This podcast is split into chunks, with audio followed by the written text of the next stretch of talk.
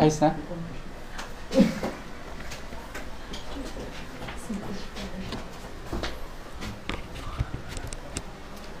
Magandang hapon po sa ating sa bawat isa sa atin at ah, tayo po ay pinagpala ng Panginoon dahil sa kabila po ng ah, pagtaas po ulit ng GCQ eh nakapagpatuloy po tayo sa ating gawain. Amen po. Sa po itong pagpapala mula sa Panginoon. At ah, samahan niyo po akong tumayo at ah, simulan po natin ang ating um, ah, maikling panambahan, pakikinig ng salita ng Diyos sa panalangin. Pangunahan po tayo ni Brother Dave. Brother Dave? At tayo po yung mukot manalangin. Mapagpalang Diyos, dakila at banal sa lahat, Panginoon. Maraming salamat po sa ah, panibagong hapon, Panginoon, na kami po ay ah, nakapagpanambahan po, Panginoon, sa inyo, sa Bible study po, Panginoon, na amin pong gagawin. Maraming salamat po sa inyo pong ah, provision, Panginoon, na ah, ang mga tao po rito, Panginoon, ang inyo pong iningatan, na kami po ay ah, nakarating po ng safe, Panginoon, sa natapos po na ah, visitation, Panginoon, sa Bible study, Lord. Kayo pong ah, ah, nag-ingat po sa amin. Maraming salamat po, Lord, sa mga bagay pong ito na nakapagpapatuloy po ang gawain ninyo po, Panginoon, sa ah, bayan po ng silang. Lord, salamat po at ah, kayo nga po ang pumagitna, Panginoon, sa ah, mga tatayo po rito, Panginoon, kayo po ang mag-lead sa kanila, wisdom at knowledge, Panginoon, sa ah, mga awitin at ah, mag-special number, Lord, kayo po ang ah, ah, may, may taas po namin, Panginoon, lagi. Hindi po ang aming mga sarili, ang aming pong makita, Panginoon, ngunit kayo lamang po. Patawad sa kasalanan, pagkukulang po namin sa inyong harapan at ah, ibinabalik po namin ang lahat sa inyo. Sa pangalan ng Panginoong Isus. Amen. Amen. Amen. Manatili po tayo nakatayo. Kunin po natin ang ating mga hymn books at awitin po natin ang I Love to Tell the Story sa hymn number 572.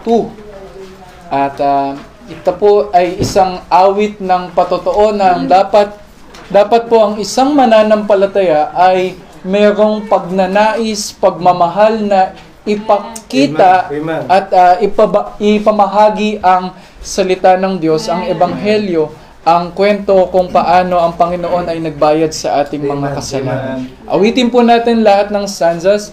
I love to tell the story. Ready? Sing. I love to tell the story of unseen things above. Amen. Of Jesus and His glory. Of Jesus and His love. I love to tell the story because I know 'tis true. It satisfies my longings as nothing else can do. Amen. I love to tell the story. Twill be my theme in glory to tell the old, old story Jesus and His love. Second stanza. I love to tell the story. Tis pleasant to repeat. Amen. What seems each time I tell it more wonderfully sweet. I love to tell the story, for some have never heard the message of salvation from God's own holy word. I love to tell the story. Twill be my theme in glory to tell the old, old story of Jesus and His love. Last stanza. I love to tell the story for those who know it best. seem hungering and thirsty to hear it like the rest. And when in scenes of glory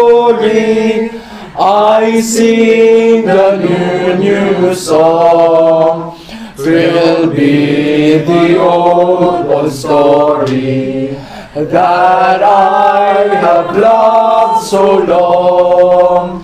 I love to tell the story, will be my theme in glory, to tell the old, old story of Jesus and His love. Amen. Amen. Isa pa pong awit, makakaupo na po kayo. Awitin po natin kasunod. Down at the cross, 140. 140, down at the cross, doon sa krus, doon po natapos ang storya ng kaligtasan na ginawa ng Panginoong Kristo. Down at the cross, magbigay papuri po tayo sa ginawa ng Panginoong Kristo para sa atin. Awitin po natin lahat ng stanzas. Down at the cross where my Savior died. Ready? Sing. Down at the cross where my Savior died. Down where for cleansing from sin I cried. There to my heart was the blood applied. Glory to His name. Glory to His name. Glory to His name. There to my heart was the blood applied. Glory to His name. I am so wondrously saved from sin. Jesus so sweetly abides within. There at the cross where it took me in. Glory to His name. Glory to His name. Glory to His name. There to my heart was the blood applied. Glory to His name. Third stanza. Oh, precious fountain that saves from sin. I am so glad I have entered. Amen. There Jesus saves me and keeps me clean. Glory to His name. Amen. Glory to His name. Glory to His name. There to my heart was the blood applied. Glory to His name. Last stanza. Come to this fountain so rich and sweet. Cast thy poor soul at the Savior's feet. Plunge in today and be made complete. Glory to His name. Glory to His name. Glory to His name. There to my heart was the blood applied. Glory to His name. Amen. Maraming salamat po. At ah, tayo po ay makapakikinig muli ng ah, salita ng Diyos. Kahit po Amen. tayo Amen. GCQ, pero may kinakwarantin pero ang salita ng Diyos kailanman hindi makakwarantin, Amen. hindi Amen. mapipigilan po. At ah, tawagin po natin ang ating first speaker po for this afternoon. Tawagin po natin ah, Brother Robert Mahadali. Amen. Amen. Amen. Preach. Amen. Amen. Naman yung Amen. Amen. Well, magandang hapon po muli sa ating pong lahat. At salamat po sa Panginoon dahil nagkaroon po tayong lakas ng loob pa rin na magpatuloy sa ating pong Bible study. Pero ganun pa naman po, magpapatuloy po ang pangangaral ng salita ng Diyos. Uh, buksan po natin sa Acts 1.8. sa chap Acts chapter 1 verse 8. Basahin ko po sa English, pakibasa na lamang po sa Tagalog. Acts 1:8 sinabi po, But ye shall receive power after that the Holy Ghost is come upon you, and ye shall be witnesses unto me both in Jerusalem, in all Judea, and in Samaria, and unto the uttermost part of the earth. Sa Tagalog po. Datapwat kayo ay makakatanggap ng kapangyarihan pagkatapos na ang Espiritu Banal ay dumating sa inyo at kayo ay magiging mga saksi sa aking kapwa sa Jerusalem at sa buong Judea at sa Samaria at hanggang sa pinakamalayong bahagi ng lupa. Sige po tayo po yung manalangin. Dakila namin Diyos na sa langit, Panginoon, kami po yung dumadalangin muli sa hapon pong ito na kami po yung pong gabayan. Protektahan at pagkaingatan, Lord, na wala pong mangyaring kahit anong berya sa hapon pong ito. At dalangin po namin na pagpalain niyo po ang pangangaral po ng inyong salita, na kayo po magbigay po sa amin ng kaunawaan sa bagay po na ito. At kilusin din po ako ng pong banal na Espiritu na may payag ko lamang po ang katotohanan na nakapaloob sa inyo pong banal na kasulatan, Lord.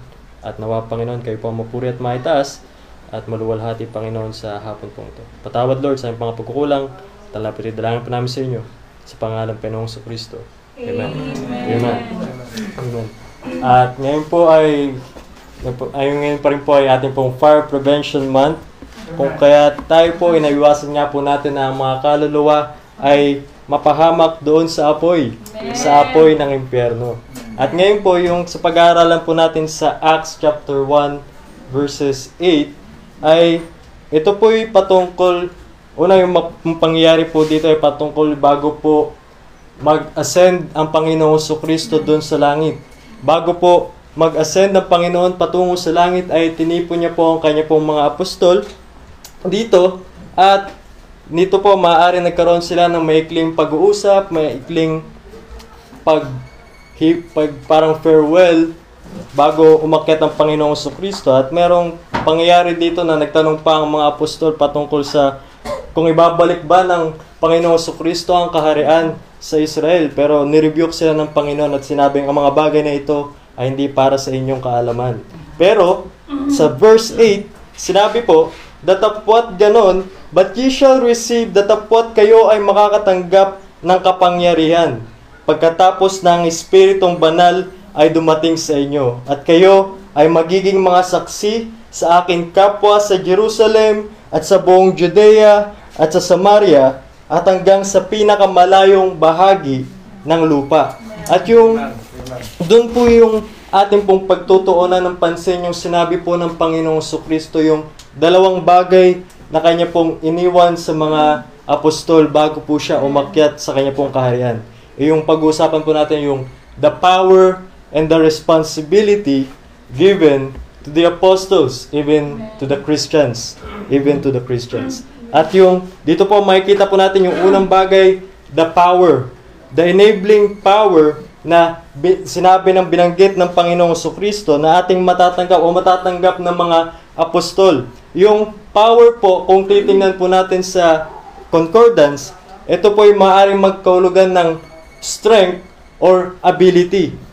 Strength or ability. Kung kaya't sinabi, kung paanong ang mga apostol nung panahong yon ay makakatanggap ng kapangyarihan pagkatapos manahan o bumuhos sa kanila ang banal na espiritu, ito po ay pagpapakita na magkakaroon sila ng abilidad yung mga miraculous powers ng panahon na iyon na wala na po sa ngayon na makapagpagaling, makapagsalita. Yun po yung araw ng Pentecost, nakapagsalita sila sa iba't ibang lengguwahe at nakapangaral sa iba't ibang mga tao. Yun po yung abilidad na kanila pong natanggap nung panahong bumuhos ang banal na espiritu at sila po'y nakatanggap ng kapangyarihan para maging saksi ng Panginoong Kristo. At tayo, dito po sa panahon pa rin po natin ngayon, nagpapatuloy po yung pagbibigay, yung enabling power para sa ating mga mananampalataya na kung saan na kahit tayo parang tayo mahina, incompetent, hindi mahusay sa mga bagay, walang kakayahan para maging ka, parang kahikahikayat sa mga tao o parang maging magaling sa mga mata ng mga tao, ay binibigyan tayo ng power, strength, or ability na maging saksi pa rin o maging makapangaral ng salita ng Amen. Diyos Amen. na ang banal na espiritu yung kikilos sa kanila, yung Amen. ihimok sa kanila. Yun po yung enabling power na ating pa rin pong natatanggap at maging yung authority na kung saan hindi man tayo mataas dito sa lupa ay under sa authority ng Panginoong Kristo ay tayo po ay nagkaroon ng otoridad para mangaral ng salita ng Diyos dahil alam natin na ang mga ating pinapangaral yung iniwan ng Panginoong Kristo ay katotohanan at dapat ipangaral sa lahat ng mga tao. Yun po yung enabling power, yung power na binigay po sa ating mga mananampalataya. At pangalawa na po, yung the entrusted responsibility. Yun po yung sinabing pagkatapos nating makatanggap ng kapangyarihan kapag dumating na ang Panginoong ang banal na espiritu, ang espiritong banal, at kayo ay magiging mga saksi, mga saksi sa aking kapwa sa Jerusalem, sa buong Judea, sa Samaria, at hanggang sa pinakamalayong bahagi ng lupa na ang pagiging witness ay maaring yun, witness, isang taong nagpapatotoo parang naginagamit na para mas ma-reinforce yung katotohanan. 'Di ba po mas nagiging kapaniwa-paniwala ang isang bagay, ang isang testimony, ang isang parang with tinitimbang na impormasyon kung merong witness na nagpapatotoo sa bagay na yun. At yun po yung responsibility, yung duty na iniwan ng Panginoong Kristo sa mga apostol at maging sa mga tao ngayon na nakakabasa nung verse 8, maging ng buong Bible, na meron tayong responsibility na maging saksi, maging witness, magpatotoo dun sa katotohanan na sinasabi ng salita ng Diyos ng Panginoong Kristo patungkol sa kaligtasan na nasa Kanya. Na yun din na it's either through preaching or through suffering. Sa, yun po ay totoo sa buhay po ng mga apostol na kung paano naging saksi sila, naging patotoo sila ng Panginoong Kristo sa kanilang pangangaral, sa pang- pangangaral ng salita ng Diyos, ng Ebanghelyo, kung paano ang Panginoong Kristo ay namatay, inilibing, at pagkalipas ng pangatlong araw ay nabuhay muli. Yun yung kanilang ipinapangaral through preaching at through suffering ay naging patotoo rin sila dahil nakita natin sa kanilang buhay na sila ay willing na mamatay para sa Panginoong Kristo. At yun po, pagpapakita na ang kanilang pinananampalatayaan, ang kanilang pinapangaral ay totoo. Dahil sino ba naman po ang willing mamatay para sa bagay na hindi totoo? Amen. Kung kaya isang malaking bagay po na witness yung mga apostol, ang kanilang pangangaral at ang kanilang suffering, ang kanilang pagiging martyr, at ngayon din, tayo mga mananampalataya ay in-entrust ng ganitong duty, ng ganitong responsibility na tayo maging witness. It's either through preaching, pangangaral ng salita ng Diyos, pagbabahagi na kung saan ating ipapangaral ang Panginoon Kristo sa lahat ng tao. Sa lahat ng tao, sa lahat ng mga ating mga kakilala, sa mga lugar na ito, maging magagawa rin natin maabot ang ibang lugar kung tayo tutulong din sa world evangelism. At yun po yung power and responsibility na iniwan sa ating mga mananampalataya. Yung power na kung saan tayo, nung tayo naligtas na sa atin ang banal na Espiritu, nagkaroon tayo ng ability, ng strength, kalakasan, at maging nung authority na ipangaral ang salita ng Diyos. At yung entrusted responsibility na tayo magpapatotoo sa Panginoong Kristo at sa kanyang mga salita. At sa kaligtasan na nasa kanya, na kanyang ibina, in-offer sa lahat ng mga tao. At dito makikita po natin yan kung titingnan po natin sa Acts chapter 2 kung paano yun sa araw ng Pentecost yun sa verse 4 Acts chapter 2 verse 4 At silang lahat ay napuno ng Espiritong banal at nagsimulang magsalita ng ibang mga wika habang Espiritu ay binigyang sila ng pagbigkas. At dito binanggit na sa mga sa kasunod na verse kung paano ang bawat mga taong nakatanggap ng nanahan sa kanila yung banal na Espiritu ay nangaral sa iba't ibang mga lingwahe, nagprophesy at kung paano naunawaan ito ng mga taong nasa iba't ibang lahi. At yun po yung hanggang ngayon ay nagpapatuloy itong iniwan ng Panginoong Kristo na kung paano ang mga mananampalataya, ang mga disipulong nasa Kanya ay matatanggap ang banal na Espiritu. At magpapatotoo sa Kanya. Kung kaya tayo po bilang mananampalataya, ma-prevent po natin ang pagkasunog ng kaluluwa ng mga tao kung tayo po ay magiging kabahagi sa responsibilidad na ito. Kung tayo ating pong pipilitin na sila po'y hilahin mula po pat, mula dun sa daan na patungong impyerno patungo sa langit sa pamagitan po ng pangaral lang din ng salita ng Diyos. At ang banal na Espiritu po yung magpapaunawa po nito sa kanila. At yun lamang po ang aking pong nais bahagi ngayon pong hapon. Ah, tayo po ay manalangin. Tayo po ay manalangin. Dakila namin Diyos na sa langit. Maraming salamat po muli Lord sa hapon pong ito, sa inyong pong salita na ay pong napag-aralan Lord. Dalangin po namin na ang bawat nga pong isa ay inyo pong bigyan ng kalakasan, kakayahan Panginoon na kami po ay magnais pa rin po maging kabahagi sa responsibilidad na inatay niyo po sa amin na magawa po namin maabot ang mga kaluluwa. Kami po ay magpatotoo ng inyong mga salita at sa inyo, Panginoon. At kayo po lamang kumilos sa paamin pong pagpapatuloy at kayo po ang mapuri at maitaas. Lapit idalangin po namin sa inyo sa pangalan ng Pinoong Kristo. Amen. Salamat po.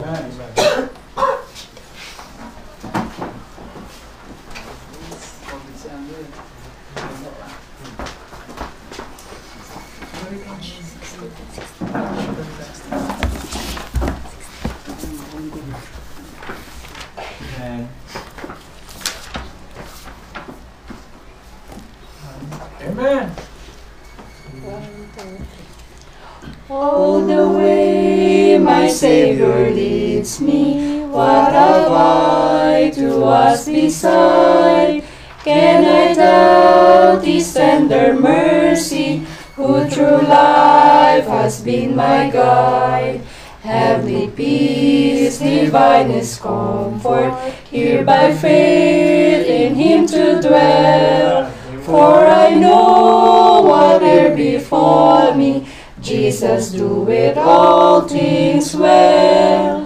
For I know whate'er befall me, Jesus doeth all things well.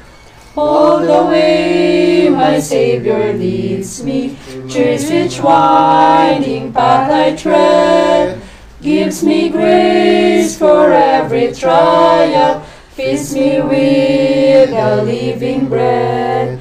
Though my weary steps may falter, and my soul athirst may be, gushing from the rock before me, Lo, a spring of joy I see, gushing from the rock before me. Lo, a spring of joy I see. All the way my Savior leads me, oh, the fullness of His love. Perfect rest to me is promised in my Father's house above. When my spirit cloth immortal wings its flight to realms of day, this my soul through endless ages, Jesus led me all the way. This my soul through endless ages, Jesus led me all the way. This my soul through endless ages, Jesus led me all the way.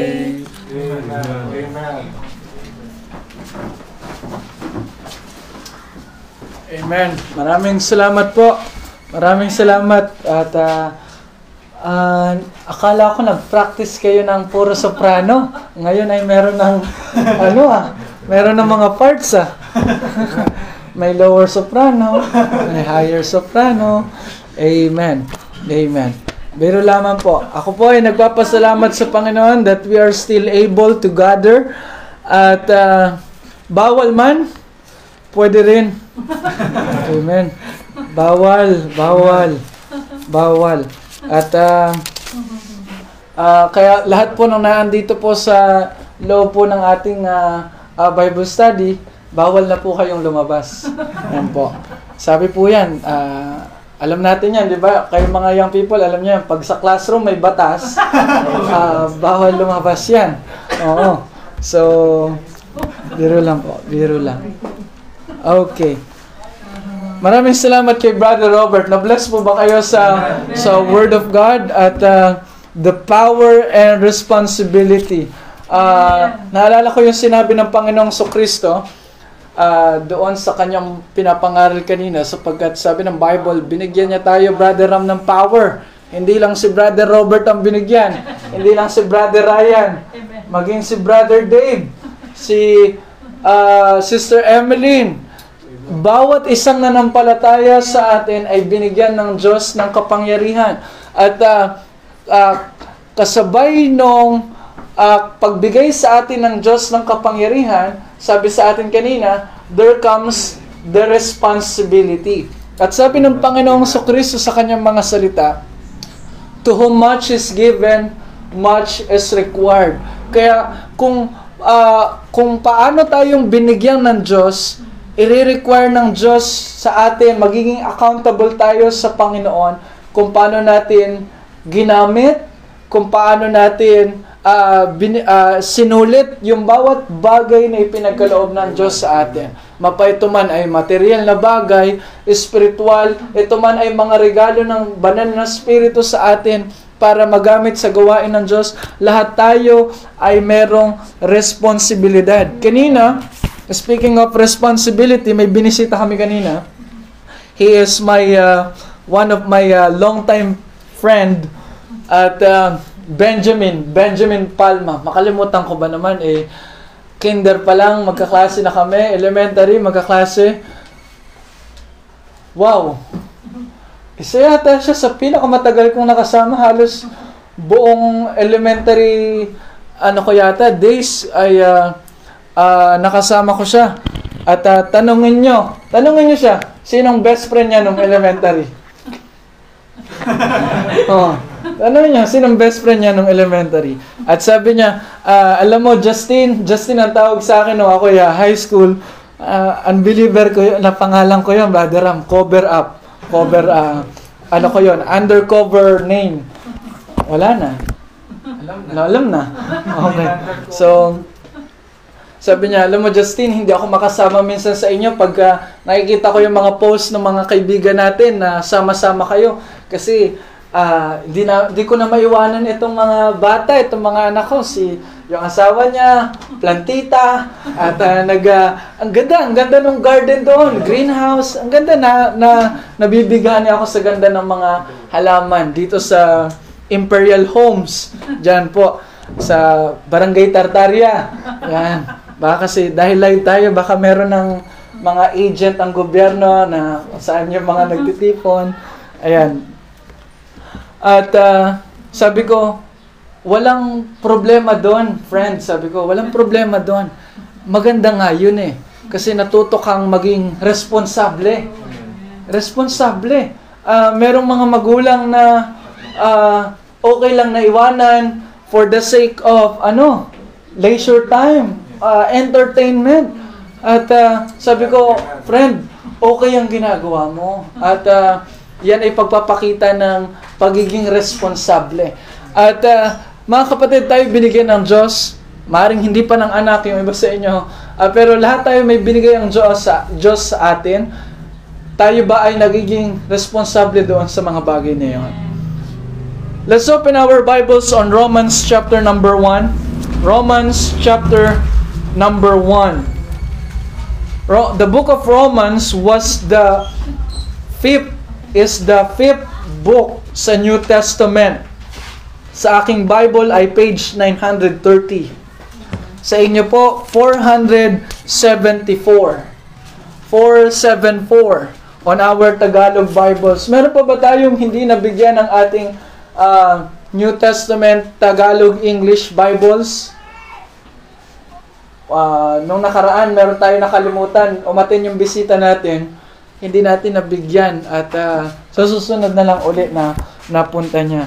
Ito ay token uh, ano nila pag alaala na dumalo sila sa gawain ito.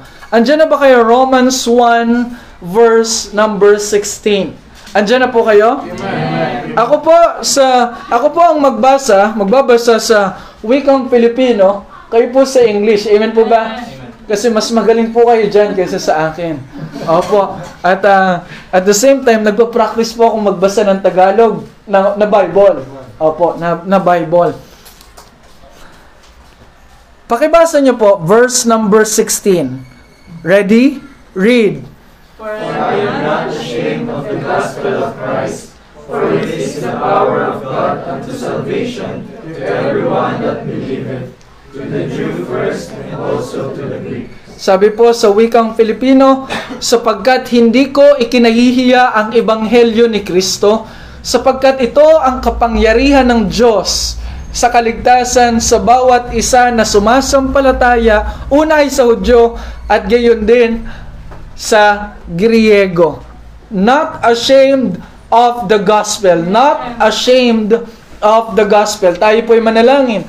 Ama naming Diyos, maraming salamat po sa mga pagkakataong ito na muli kami mag-aaral ng iyong mga salita. Thank you, Lord, for giving us the gospel, enlightening our uh, eyes, our hearts and minds, na naunawaan namin yung ibig sabihin ng gospel. At nung naunawaan namin ito, Panginoon, salamat dahil binigyan mo kami ng pananampalataya. Yes, Lord. Nang sa gayon, Panginoon, kami magkaroon ng kaligtasan. Salamat po sa bawat isang naririto. Pagpalain niyo po ang bawat isa rin pong nakikinig, sumusubaybay sa aming Bible study. In Jesus' name we pray. Amen. Amen. Hindi ko alam si Sister Mary Rose, merong klase kasi ngayon, pero ah, sana habang nagkaklase siya, nagbo-Bible study. At ah, pag-pray natin, amen po ba?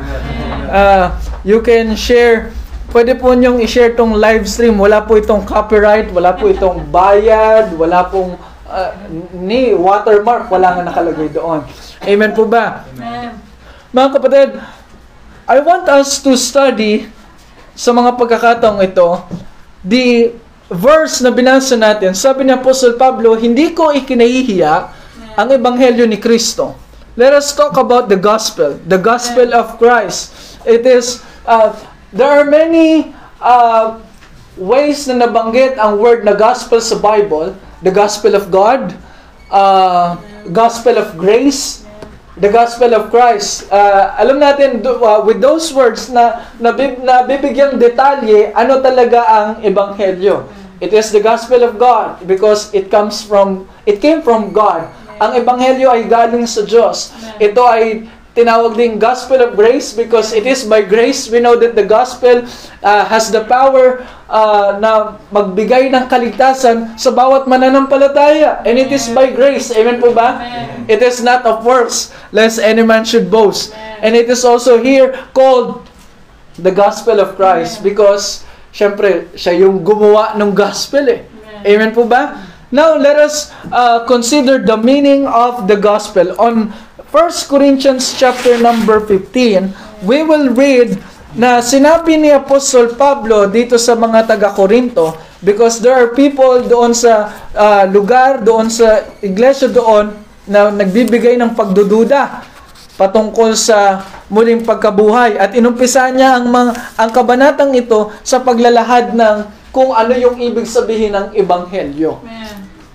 Sabi ng Biblia, bukod dito mga kapatid, sa unang ah, ah, ah, verse, ay ipinaalam ko sa inyo ang ebanghelyo na ipinangaral ko sa inyo, na inyo ring tinanggap at kung saan kayo ay nakatayo. Ma- marami tayong makikita mga kapatid. Sabi ni Apostol Pablo, ipinapaalam niya sa mga taga-Korinto, so tayo mga nakikinig din, malaman natin kung ano ang ebanghelyo. Dahil ito ay ipinangaral ni Pablo doon sa mga taga-Korinto. That's why I'm also preaching the gospel. Brother, uh, Brother Jerry is with me kanina. Uh, naglalakad kami at uh, papunta na kami dito sa church.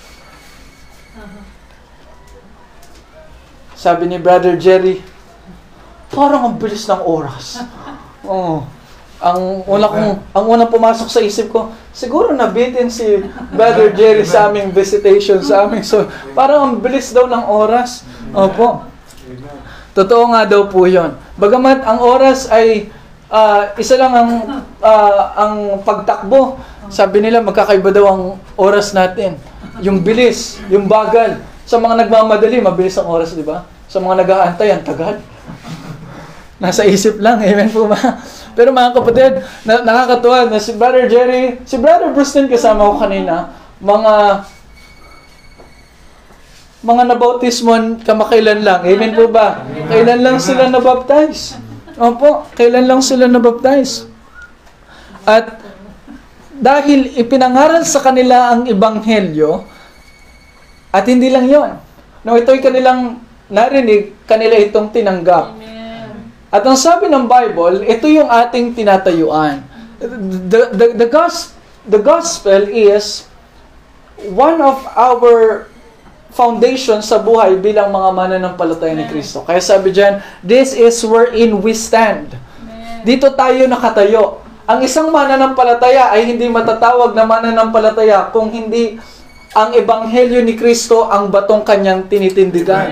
Opo, imposible. Imposible maging Christian ka without Christ. Amen po ba? Kasi Christian nga eh, di ba? Yung, yung, alam natin yung Christian, sa dulo, mayroong word na I-A-N. Kapag tinanggal mo yung Christ, alam natin yung ibig sabihin ng I-A-N. Kapag ka Christian, tinanggal mo yung Christ, yung I-A-N, ang ibig sabihin, I am nothing. Amen po ba? Wala tayo, hindi tayo mananampalataya kung wala ang ang ebanghelyo. At sinabi sa pangalawang talata, na sa pamamagitan din nito ay naligtas kayo. Wow. Because of the gospel, we are saved. Amen. Opo. By which also we are saved. Ye are saved because of the gospel. Kaya mga kapatid, sabi ni Pablo kanina, hindi ko kinahihiya ang ebanghelyo eh. Kasi ito ang dahilan kung bakit tayo naligtas. Amen. Amen. Ngayon mga kapatid, sabi ng Bible, kung ang ang ang ang, ang kaligtasan ay may kondisyon. Amen po ba? Kung kung if you keep in memory kung iingatan nyo sa alaala kung ano ang ipinangaral ko sa inyo. Malibang kayo ay manampalataya ng walang kabuluhan. May mga taong nagsasabing nananampalataya sila but the Bible uh, uh, identifies it as vain. Vain faith. Merong mga, magbigay ako ng dalawang ah, klase ng pananampalatayang walang kabuluhan. Pananampalataya na sinasabi mong nananampalataya ka pero hindi mo naintindihan. Ang mga tao maraming pananiniwalaan kahit hindi nila naintindihan, di ba? Oo. Kahit hindi nila naintindihan, pinaniniwalaan nila. Amen po ba? I'm not against ano ha, safety protocols, health protocols na ah, pinapatupad sa atin yung wearing of mask, face shield, ah, restriction of religious gad- gathering. Amen po ba? Bawal man, pwede rin. Mga kapatid, yung paniwalaan mo yung isang bagay nang hindi mo naunawaan. Maraming mga tao sa sab- natanong natin, naniniwala ba kayo sa Diyos? Ay, oo, naniniwala ako sa Diyos. Since birth, wow. Yung pa sasabihin, since birth, bata pa lang ako, naniniwala na akong merong Diyos. Yes, that is faith. Pero hindi yun yung faith na tinutukoy ng Bible na makapagliligtas. Amen po ba? Yung nananampalataya ka, pero hindi mo naintindihan. Kaya mga kapatid, pag meron akong tinanong sa church natin, hindi ko muna tinatanong kung siya ba ay save o hindi. Kasi baka ma-offend eh. Pag tinanong ko si sister, sis, save ka na ba? Pambiro parang, ba't ba ako tinatanong na brother Mark? Save naman talaga ako ah. Minsan, ang tanong ko ay ito. Brad, sis, kailan ka nga na-save? Oo. Kailan ka naligtas? Kailan mo naunawaan ng lubos, ng husto, yung talagang pagkakaunawa na ikaw ay naligtas. Kailan yun? Kasi mga kapatid, imposible. Imposible para sa isang taong naligtas na makalimutan niya yung pagkakataon na siya naligtas. Dahil ano yun eh? Ah, Amen. dramatic change. Ano yun eh? Life turning point. Amen. Amen. Oo, magbabago talaga yung yung buhay mo dun eh. Tapos makalimutan mo kung kailan ay Brother Mark, hindi ko maalala kung kailan ako na-save eh. Alam niyo mga kapatid, I, I, I will have doubts. Magdududa ako doon sa kaligtasan ng tao na yon. By just asking Him asking him or her kung kailan siya naligtas tapos hindi niya masagot ng maayos? Kapatid, kailan ka nga naligtas? Kailan ka nga nanampalataya sa Panginoon? Kailan mo natiyak na ikaw ay ah, ah, pupunta na sa langit? Brother Mark, di ko maalala eh. Uh, don't get me wrong, I'm not asking of dates. Uh, I'm not asking of a specific uh, month, uh, day, at saka year. I'm not asking, uh, minsan pinapalo up ko yung tanong na, uh, when is that moment? Can you can you describe? Pwede mo bang i-describe anong nangyari noon? Sino nakapag-share sa iyo? Anong napakinggan mo? Uh, something like that. And if you are sitting here uh, under this preaching of the gospel at hindi mo masagot itong tanong ni Brother Mark, kailan ka nga na-save? Anong, naalala mo ba kung anong nangyari noon? At hindi mo ma-recall? Maybe you're believing in vain. Mali, na, maaring nananampalataya ka ng walang kabuluhan. Hindi mo naunawaan eh. Hindi mo nga alam kung kailan eh. Amen po ba? Ngayon mga kapatid, this is the gospel. Verse number 3. Sapagkat ibinigay ko sa inyo ng una sa lahat, yaong akin ding tinanggap. Wow, a preacher of the a preacher of the gospel should be first the recipient of it. Kailangan ah, ano yan eh, kumbaga bago natin ibigay sa mga tao ang ating produkto, kailangan nakita natin, kailangan subok natin, kailangan nalasa, nalasap natin. Alam niyo mga kapatid, sabi ni Pablo, I am not ashamed of the gospel of Christ, for it is uh, the power of God. At hindi lang yon kasi tinanggap niya at alam niya kung anong dulot meron itong ibanghelyo na ito. Ano po ba ang ebanghelyo? For I delivered unto you first of all that which I also received. How that Christ died, number one, how that Christ died for our sins according to the scriptures. Mga kapatid, wala pa ang Panginoong Sokristo, mga propeta pa lang ang nangangaral at nagpo-prophesy, sabi nila, darating ang Mesya at siya ang magliligtas sa kanyang bayang Israel. Siya ang mag-aalis ng kasalanan ng sanlibutan ito. Amen. Pero siya ay mamamatay. Siya ay mamamatay. Eh, ipinahayag na sa lumang tipan ang kamatayan ng Panginoong Kristo. Kaya dito mga kapatid, nais kong ipaalala sa inyo, ipaalam sa inyong mga nanan, nanampalataya na ang Ebanghelyo ay nag-umpisa sa kamatayan ng ating tagapagligtas. Amen. Sabi ng Bible, pangalawa, verse number 4, and that he was buried. He was buried. Siya'y inilibing. Ang Panginoong Kristo ay namatay, nabayubay sa krus. We all know this. Amen po ba? Pero the Bible says that he was buried. Pero Mark, ah, anong sense nun? Eh talaga namang nililibing ang ma- maring nililibing ang mga talagang nililibing ang mga patay.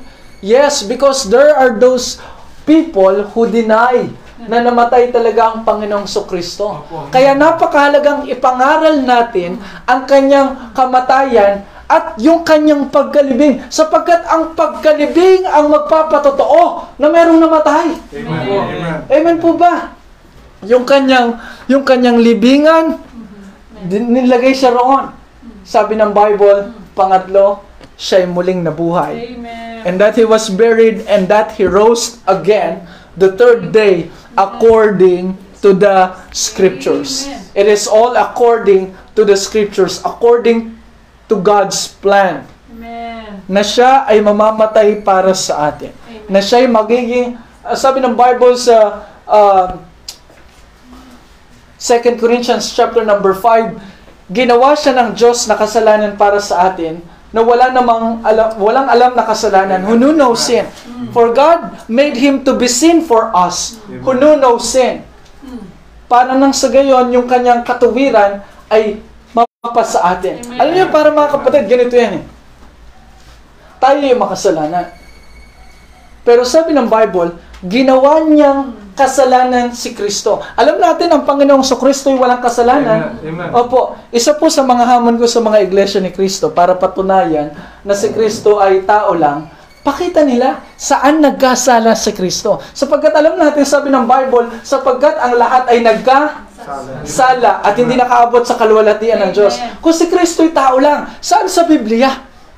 Na siya merong record na nagkasala. Amen. Pero meron sa Bible nagsasabi, marami, na si Kristo'y namuhay sa mundong ito, pero walang kasalanan. Amen. Amen. God made Him to be sin for us who knew no sin. Amen. Ginawa siyang kasalanan ng Diyos. Alam mo yun, parang ah, wala siyang kasalanan, pero ang tingin sa kanya ng Diyos ay makasalanan. Opo, wala siyang kasalanan, pero tiningnan siya ng Diyos na nasa kanya lahat ng kasalanan. Nang sa gayon, bawat mananampalataya sa kanya, ay pag tinignan ng Diyos, ay parang ang Panginoong Sokristo ang nasa kanila. Mga kapatid, the gospel is the death, the burial, and the resurrection. Amen.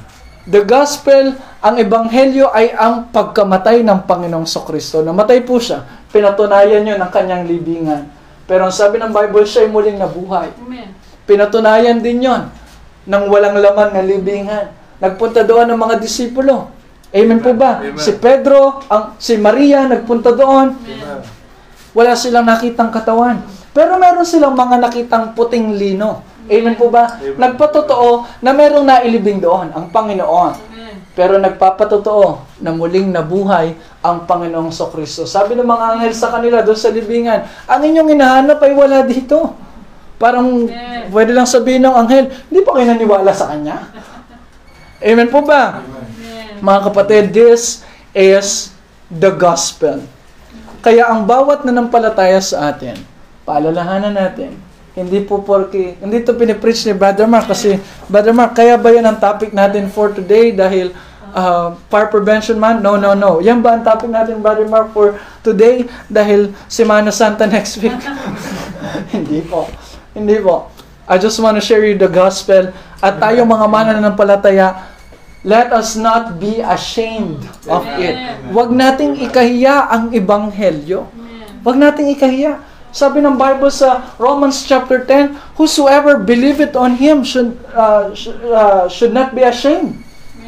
Shall not be ashamed. Hindi dapat hindi ma, hindi mapapahiya. Kaya huwag nating ikahiya. Amen po ba? Amen. Uh, it is the power of God unto salvation to everyone that believe it. Amen. To everyone that believe it.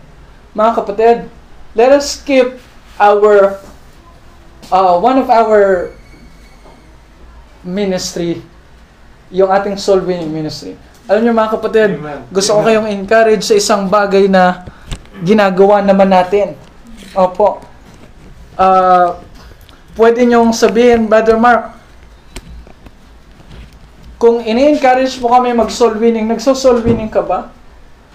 As other people. Opo. Mga kapatid, ang hirap kasi, marami na ngayon nagsasabi, mag-soul winning ka. Mag-soul winning kayo. Mag-soul winning tayo. Pero ang hirap na hindi natin makikita ang mga taong nag-aaki ng kaluluwa. Kaya nais ko sabihin sa inyo mga kapatid, huwag nating ikahiya itong ebanghelyo. Amen. Huwag nating ikahiya. Amen. Na, na, nandito sa nandito tayo sa laman, nahihiya tayo. At para sa akin normal yung mahiya. Amen. Opo, Amen. normal ang mahiya. Amen. Pero yung mananampalataya na hindi mag-aakay ng kaluluwa, hindi magbabahagi ng ebanghelyo dahil nahihiya ay hindi magandang dahilan. Amen. Sapagkat Amen. lahat naman tayo ay nahihiya eh. Amen. Amen. Brother Mark, ikaw nga, ang lakas ng loob mo. Brother Ryan, kayo malalakas ang loob niyo. Brother Robert, kung alam niyo lang, amen po ba? Amen. Amen. Amen. Haharap ka sa tao, hindi mo kakilala. Nandun yung mataas na porsyento, malaking tendency na tatanggihan ka niya, hindi ka niya papansinin. But still, we are reaching out uh, these people dahil wala silang kaligtasan. At alam natin ang isang tao, yung patutungan ng isang tao pag walang kaligtasan.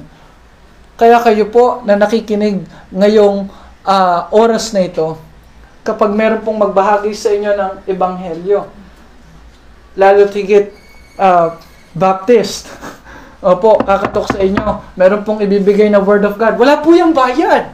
Amen po ba? Amen. Amen. Amen. Tayo, di ba kayo nagtaka mga kapatid? Tayo lang ang nagbibigay ng walang bayad, tapos tayo pa nagpapasalamat. Amen. Amen. Wow. Libreng babasahin po, Word of God po. Pag tinanggap, ay thank you po. Amen. Amen. Wow! Dapat sila magpasalamat, amen po ba? Pero tayo pa nagpapasalamat. Because we have this uh, joy sa atin. Alam natin kapag ang taong yun nagbasa ng Word of God, nabasa yung, yung, naunawaan yung Word of God, yung Ebanghelyo, maaari ito magkaroon ng uh, impact sa kanyang buhay at siya'y maligtas, mabago ang buhay. Tama. Let us not be ashamed. Christians, let us not be ashamed of the gospel of Christ. For it is the power of God unto salvation. Th- This is the importance of the gospel. That's why we must keep preaching. We must keep reaching uh, yung ating pong mga kaibigan, mahal sa buhay, at pamilya, uh, kapitbahay, kung sino man, kadugo man hindi, may relasyon man o wala, let's keep preaching the Word of God. Sabi nila, Brother Mark, mahirap ngayon mag-share ng gospel kasi kasi pandemic. Mga kapatid, wag nating isiping mahirap. Opo, wag nating ah, isiping mahirap. Yung mga nagsabing mahirap ay maaring napapangunahan po ng takot. Okay lang po yon. Pero kung yun ay magparalisa sa atin para hindi na tayo magbagi ng Word of God, hindi po yun maganda. Amen. Amen. Amen. Hindi maganda. Kasi paano maliligtas ang iba? Amen po ba? Amen. Paano maliligtas ang iba? And as I close, let us open on Romans chapter number 10. Romans chapter number 10. It is important. Preaching the gospel is important. Kasi maliligtas ang bawat mananampalataya. Amen po ba? Sabi ng Bible, Romans chapter 10 verse 13, For whosoever shall call upon the name of the Lord shall be saved. Amen? Amen. But Opo. on verse number 14, how then shall they call on Him in whom they have not believed? Amen. Amen. Amen po ba? Opo. Paano po? Babasahin ko po sa wika natin. Baka po hindi naintindihan ng iba. Paano ba kaya nila siya tatawagan na sa kanya ay hindi sila hindi, hindi nila sinampalatayanan? Amen. At paano ba nila siya sasampalatayanan na sa kanya ay hindi nila napakinggan? How shall they believe in Him of, of whom they have not heard? Paano po kung hindi nila ito napakinggan? Amen. Amen. At paano ba sila makaririnig kung walang mga ngaral, kung walang isang mga ngaral? And how shall they hear without a preacher? Mga kapatid naming mga kababaihan, the word preacher there ay hindi lang po para sa mga kalalakihan na ang lalaki lang ang mga ngaral ng salita ng Diyos. Sa loob yon ng ating mga pagtitipon. Sa loob yon ng ating mga iglesia. Pero sa labas, maaari nating ipangalandakan, ipangaral ang ating pananampalataya. Alam mo sis, galing kami sa inyo kanina. Sa inyo, sa inyo kapatid. O hindi ko binabanggit yung pangalan mo, baka mahuli ka sa ano eh. Sa, sa ano, ako, ako mahuhuli, oo. Si Brother Ryan, yan, nakita sa camera. Si Brother Robert. Si Brother Dave. oo. At mamaya tatawagin ko si Brother Jerry. Ah, para mag-close in prayer. Pero alam mo kapatid, tuwan-tuwa kami. Amen. O kanina, pumunta kami sa inyo. Alam mo kung bakit? Kasi yung nanay mo tuwang-tuwa din sa amin. Amen. Amen. Oo. Tuwan-tuwa sa amin. Sana, sabi niya, sana po kung magkaroon na ng ah, paggawain dito, pagkalinggo, malay niyo po, kami pong buong pamilya na ay makasama. Amen. Wow. Siya na ang nagsabi nun. Opo. Alam niyo mga kapatid, kailangan nating ibagi yung ebanghelyo, nakakahiya man o hindi. Amen. Opo. Alam niyo, mga kapatid, yung magbahagi ka ng tracts, yung mag-imbita ka dito sa Bible study natin, Ah, ngayon, pwede na nga digital eh. Opo, digital na. Yung i-share mo yung ano, yung word of God, mag-post ka ng ganon. O, di ba? Ang laki ng pananagutan ng tao. Laki na. Lord, bakit hindi ako naligtas? hindi ko alam sa'yo. Baha na nga sa social media ng mga verse eh. Hindi ka pa nagbasa. Eh Lord, nagbabasa naman ako. Ano, nakita kita, puro ka TikTok eh. Puro ka TikTok. Mm. Sis, sana hindi ka na nag, ano ha? Okay. Brad, ha? Brad. Oo, wag. Wag. Opo. Si Brother Mark, uh, uh, magiging honest po sa inyo, wala po siyang uh, TikTok app sa kanya pong smartphone. Opo. Nagdadalawang isip ako kung ida-download ko. Pero hindi TikTok, yung TokTok. yung Tok. Kasi delivery, ah, yung ano, delivery ah, pag magpapa-deliver. Pero yung mga kapatid, uh, with all kidding aside, nais ko na kahit tayo mga po nandito, bago man tayo o matagal, baguhan man tayo o matagal na, wag nating ikahiya ang ebanghelyo ni Kristo. Bible students, may mga Bible student tayong mga, mga Bible students tayong kasama dito. Amen. Ah, wag niyong ikakahiya ang ebanghelyo ni Kristo. Wag. Hanggat maaari may pagkakataon, ah, magbahagi. Lalo tigit yung mga kaibigan ninyo. Kaibigan ninyo. Bahagian nyo ng salita ng Diyos.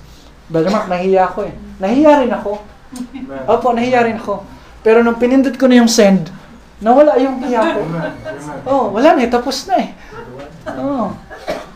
Sabi- Sabi, oy, Christian na ako. Ganito, send. Ano ba yan? Oo. Tapos kapag sin- pagka tinanong niya, talaga, ay wrong send. May biro lang po, biro lang. Mga kapatid, please, let us do our best. In spite of what is happening sa ating lugar, let's Amen. keep preaching the gospel. Let us not be ashamed of it. Amen. Tayo pong lahat ay pumikit at manalangin. Panginoong Diyos, maraming salamat po sa mga pagkakataong ito. Thank you for your word. Nawa po, meron pong nakaunawa ng gospel, ng ebanghelyo sa mga pagkakataong ito. Lord, thank you for the joy habang nakikinig kami ng word of God. Thank you, Lord, for each and every one of uh, us na naririto. And Lord, thank you for uh, everyone na nakikinig ngayon at sumusubaybay. Maraming maraming salamat po. Lord, thank you po dahil inalaw mo kami na magkatipon at makapagbahagi ngayon ng iyong mga salita. Sa pangalan po ng Panginoong Heso Kristo. Amen. Amen. Let us call Brother Jerry for our uh, closing prayer. Let us all stand. Ingatan tayo ng Panginoon sa ating pag-uwi. At uh, uh, uh, kayo po ay mag-iingat po. Mag-iingat po. Brother Jerry? Ah, tayo po'y pumikit at manalangin. Ah, Panginoon, muli po kami nagpapasalamat po, Panginoon, dahil binusog niyo po kami ng inyo pong mga salita po, Panginoon. Panginoon, muli po kami nagpapasalamat dahil naintindihan po namin ang responsibilidad po namin bilang anak niyo po, Panginoon, na Huwag po namin ikahiya po, Panginoon, ang ebanghelyo niyo po, Panginoon, lalo pa po namin itong palugiin po, Panginoon, ah, iparinig po, Panginoon, sa mga hindi pa po nakakaintindi ninyo pong mga salita po, Panginoon. Panginoon, ah, sa amin pong pag-uwi po, Panginoon, gabayan niyo po ang bawat isa po, Panginoon, na maging baon po sa kanila, Panginoon. Panginoon, ang wisdom at knowledge na ibinigay niyo po, Panginoon. Panginoon, ah, nagpapasalamat rin po kami, Panginoon, dahil po kami patuloy na, ay, nagpapatuloy po sa inyo pong gawain. Panginoon, paglinisin niyo po ang aming isip at puso, Panginoon, patawarin sa pagkakasala. Lahat ng pasasalamat at panalangin binibigay po namin sa, sa inyo, Panginoon.